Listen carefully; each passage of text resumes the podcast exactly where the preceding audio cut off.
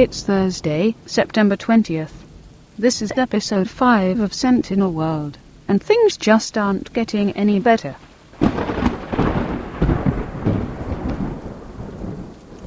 Welcome to episode 5. It is not raining at all. I just thought this was an interesting sound effect.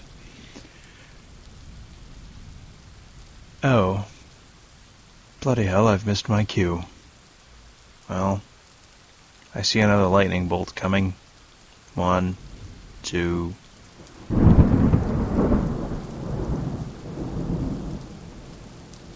Episode 5, entitled They Also Wear Who Kneel and Fray, in which our hero contemplates the passing of time and fabric. I don't think most men have much of a relationship with their clothing. I mean, I'm relatively well kempt.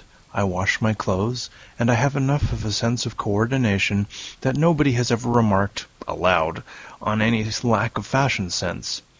But I don't really think about my clothes, beyond the basic logistical questions of, what will I wear today? Or, what will I wear tomorrow?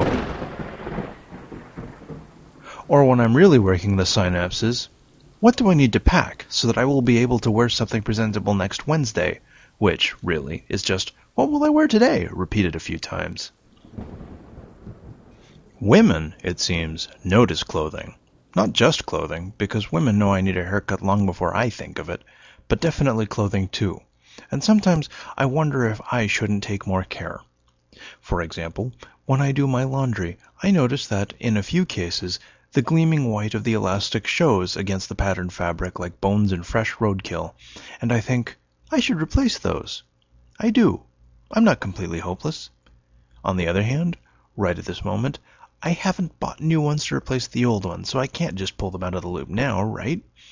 And thus are the worn spared for at least another laundry cycle. I notice my shirts, too, but only when I'm putting them on. And at that point, I'm on a tight clock, and it's a waste of time to go back and pick out another one. Sure, the collar is frayed, or perhaps the cuff, but I can just separate it when I come home tonight. But it goes in the hamper, and goes back onto a hanger. And a few weeks later I'm thinking, hmm, this is wearing out. But it's right at the neck, so it isn't noticeable. The worst, though, is when I'm sitting on the porcelain throne contemplating. I look at things and think of other things, until I notice that the center stitch on my underwear has frayed and there's a little hole. And through that hole, I can see light. Because my jeans are starting to wear through around the seam. Oh well, Who's staring that hard at my crotch? And, if someone is contemplating my dangly bits with that kind of intensity, do I really want to discourage them? I've been doing some housekeeping, though. I actually went and filtered out all the frayed jeans, and at least some of the shirts. And I have to tell you, now it really sucks because I'm out of clean jeans and I don't really have enough for my normal rotation, which means that all of them are currently in the hamper and unavailable to me. Wow. In retrospect, that's kind of redundant. I didn't really communicate the, the interruption that this represents. I've been out of clean jeans for a week because normally that pile would get laundered now and I'd have another set to wear. But because I don't have a set to wear, it screws me up and I don't think to launder the set that I've got because I'm a creature of habit. But anyway, it does mean that I've been running around in dress clothes when I haven't wanted to be, and this is where people start thinking you're old. Also, I've realized that I don't have the same depth in certain shirt colors anymore, and that stresses me out because I like my dark plum shirts, and I think I finally need to put them out of my haberdashery. When I was a kid, I slept in pajamas. When I was a tween, I slept in a shirt and track pants. When I hit teenagedom, I slept in tee and shorts. Now, I freely admit that naked is scrumptious, but I tend to sleep in shorts. Because there's this idea that if something happens in the middle of the night, I want to be able to roll into whatever action is necessary. And I don't want to be standing there with my dangly bits hanging out, because when a boy makes a stand, he wants to stand knowing where his boys are. Ah, ah, what do you think? Now that did not sound like a cheek drop noise, did it? Now, I got I got crit- critiqued on the the drop noise, and I gotta tell you that stings a little because That's most of my ninth grade French class that is being dissed right there. If there's one thing I took from that, other than, you know, something about the plus-que-parfait tense of a verb, which of course I can't define, don't remember, and, you know, really can't speak unless you don't know French, at which point I'm highly literate and you should hire me. But, um, yeah, plus-que-parfait and the little drop noise. But hey, hey, I've got a sound library. Well, I don't have a sound library, but I know where to find one. So, uh, yeah, other news today, or yesterday, I guess, since it is now, and um, say hypothetically in the course of your job you discover that you might have misplaced a file, and the file is basically the source code to a bunch of work, and say hypothetically that you realize that the uh, client has probably erased the machine that had it stored on there because they thought you had it and you didn't really take good care of the backup because, well, you were supposed to get an official copy and never did. And so, yeah, say hypothetically you misplaced oh thirty forty thousand dollars worth of text file. What would you do? Me? I'm going to say, well, shoot, our file's corrupted. Can you send us another one? And hope to God the contractor still has one, because they may have been complete morons, but hopefully they're paranoid morons. I can work with that. That's my news today. We'll see. Well, okay, it isn't my news today. It would be my news today had anything happened.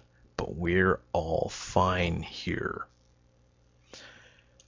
Let's see, what else? We're back into the extemporaneous portion of the program now with a clever walking into door noise to really communicate that fact. Don't know how long that'll hold. Well, we'll see. We'll see. I've received suggestions from the Peanut Gallery. The request was for me to do a discussion of the unusual habits of the common tech geek. Now, I'm finding this a particularly challenging topic, not least because I am not a common tech geek. I am a most uncommon tech geek. And you know how I can say that? You know how I can define that? You know how I can justify that very claim? It's simple. I done kissed a girl. Huh, huh. Um, yeah. Anyway, I, I don't know that I really have any particularly unusual habits that have not been discussed in great and lamentable detail. I mean, right now I'm feeling particularly normal. Um, oh, I suppose as a possible hobby, I may have accidentally fixed my broken computer. Or at least one of the broken computers, since I'd managed to rebuild a second broken computer. So the new broken computer is now possibly not broken. However, this brings me into a region of mathematics which is excruciatingly painful, which is, of course, the negative proof, which does not exist. I cannot prove that the computer is working. All I can prove is that it hasn't failed yet. Now, normally, you get a system and it runs just peachy keen and you're happy with it, so you're hey, it runs, my system runs. And then it stops running, and you say, my system is broken. And then you fix it and it's back to running and you're happy. But in this case, I have a random instability and it used to hit oh every 3 or 4 days and the machine would lock up and stop. And then I built the new one and then it would lock up within about an hour or two. However, it's now been an hour or two. It has not locked up, proving absolutely nothing, which is great. So I don't know. Do I need to basically replace the innards again? Or do I need to replace the TV tuner because this is my VCR? Or do I need to do something else entirely? One interesting side note, however, is that I managed to get my little VCR imaging into a time warp. Basically, when it detects a commercial, it skips forward to what it detects as the end of the commercial. And then it rewinds 10 seconds and continues to play. Why this is funny is because, for some reason, it detected a commercial that lasted 5 seconds. So, it would play, skip forward five seconds, rewind 10 seconds, and then it would play, at which point it would detect a commercial, and the whole thing would loop. So I'm sitting here testing, trying to make the thing crash by watching television. Bummer. And I've got Pinky and the Brain because Pinky and the Brain happened to be on at that moment, and the Acme Lab credits are rolling over and over and over again. And it took a minute to decide whether it was an actual problem or whether it was uh, just the system doing what it was supposed to be doing. So in this case, I blame the, the Teletoon folks. So far, so good. The machine's still responding. Um, but yeah, unusual habits of the common tech geek. Uh, sorry, unusual. No, no, unusual, unusual. See, unusual rules out porn. Unusual rules out gaming. Unusual rules out D and D. I never really got into D and. I played once. It was interesting, but well, I don't think my crew was temperamentally suited for Dungeons and Dragons. Um, yeah. All right, I'm going to skip to the one I wanted to talk about. I discovered something yesterday. I discovered something that is brilliant and horrifying at the same time. It is a Flickr group called Blank Nudes.